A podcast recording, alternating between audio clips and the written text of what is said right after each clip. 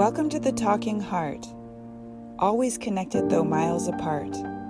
Like the lotus flower grows from the mud, transforming pain into power, we rise above.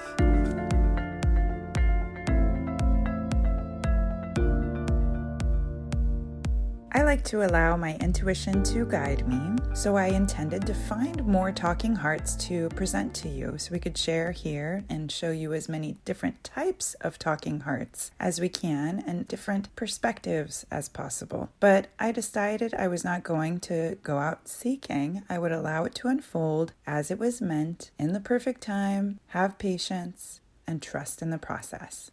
I had a cold that I wanted to work on myself and decided to search Can Reiki Cure the Common Cold? And I came across this amazing website by Deborah Strafuss. I read her blog and thoroughly enjoyed and resonated with her writings and her lovely poetry. I sent out a message introducing myself and the way in which I found her. She responded. We set up a Zoom call and I knew right then, within seconds, that I had been divinely guided to this wise woman of the heart. Deborah Lynn Strafuss awoke to her new life 12 years ago, becoming a Reiki master and teacher in both Eastern and Western Reiki traditions, and following a path of healing, learning, and practice that began in the black night of the rainforest of Ecuador under the breath of an unseen shaman's blessing in 2010. Certified in the use of crystals and dowsing for healing and land healing, she is a certified spiritual coach, sacred childbirth with Reiki practitioner, shamanic practitioner, ocean of light healer, and wind worker. Deborah brings a shaman's eye and spirit's wisdom to the challenges of living purposefully and with beauty on this earth. She's a published author, a poet, and dedicated spiritual writer. Her written work can be found in her articles at her website at Crystal Reiki com, in her Shaman's Corner newsletter on LinkedIn, and on her poetry website at deborahlynnbeginnings.com. That's D E B O R A H L Y N N beginnings.com. Her books are found on Amazon under Deborah Lynn Strafuss, author. Deborah will be teaching us how to peek into our own hearts and to see what's inside. She will also share a little bit about the wonderful healing benefits of Reiki and how it helps you balance your body and center your heart. I love the way in which she's able to speak energy. When she sent me this message, I heard it and I felt chills running down my back and my spine. It's just amazing. She has a wonderful gift. Hello and welcome. This is Deborah Strafuss, a Reiki master and teacher, shamanic practitioner, poet, author, and lover of life. And I'm with you this morning because a heart found me online and we connected and we made a connection, a heart connection. Those are the only connections that truly bind people and bring us together on the face of this earth. And I was thrilled to discover her podcast because I have been working recently with clients of my own, and the heart has just been a front and center piece. Honestly, honestly, if we cannot clear our hearts, we cannot live our lives not the way we want to. And as one client recently said, while I was helping her just take a little peer down into her heart to see what was there. And she looks up at me and says, That's scary. It's scary to go into your heart and look at your heart. So today we'll talk a little bit about that. We're going to talk about Reiki and the heart as well. But we want to just talk about you and your heart and me and my heart and what's in there.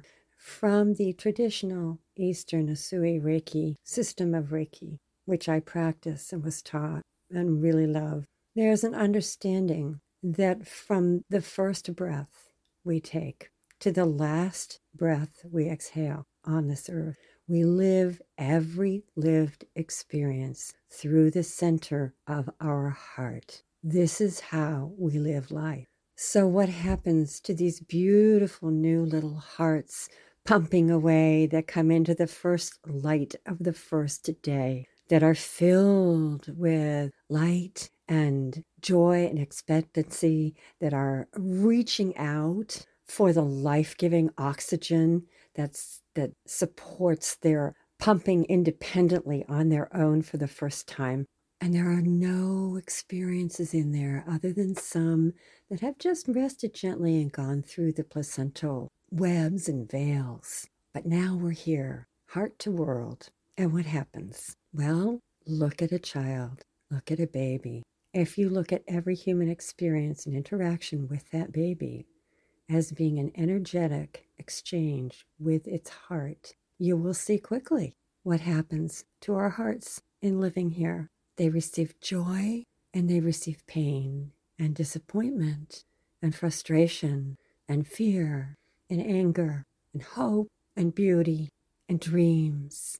All of it's there on the heart. But what happens is, after a while, as all those little pains and disappointments and frustrations fall into our hearts, we begin to not want to look there so often because it's not comfortable, because it hurts. And so, what begins to sadly happen is that we become disconnected from our own hearts. Remember now that it is the heart through which we live every lived experience here on earth. And so when we shudder it and refuse to look at it, we are still going through life with our heart, but we are not seeing and we are not being. We're running around carefully trying to avoid major obstacles so that we can manage this with the least amount of hurt, pain, frustration, and disappointment. The only road I know through out of, into, and up with this whole murky path is to go ahead, take a breath, and sit down with your heart and look and listen and feel, but in a gentle way, observing, recording this pain, this joy, this memory, that memory, this experience, that experience.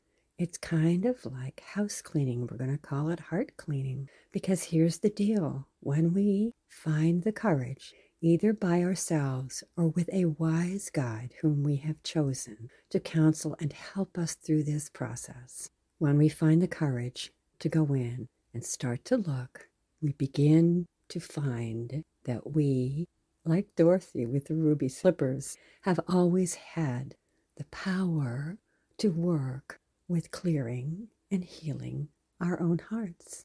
All the gunk that we don't like, we can now begin to take with our breath, with our intention, and with our own power and will to breathe into and release.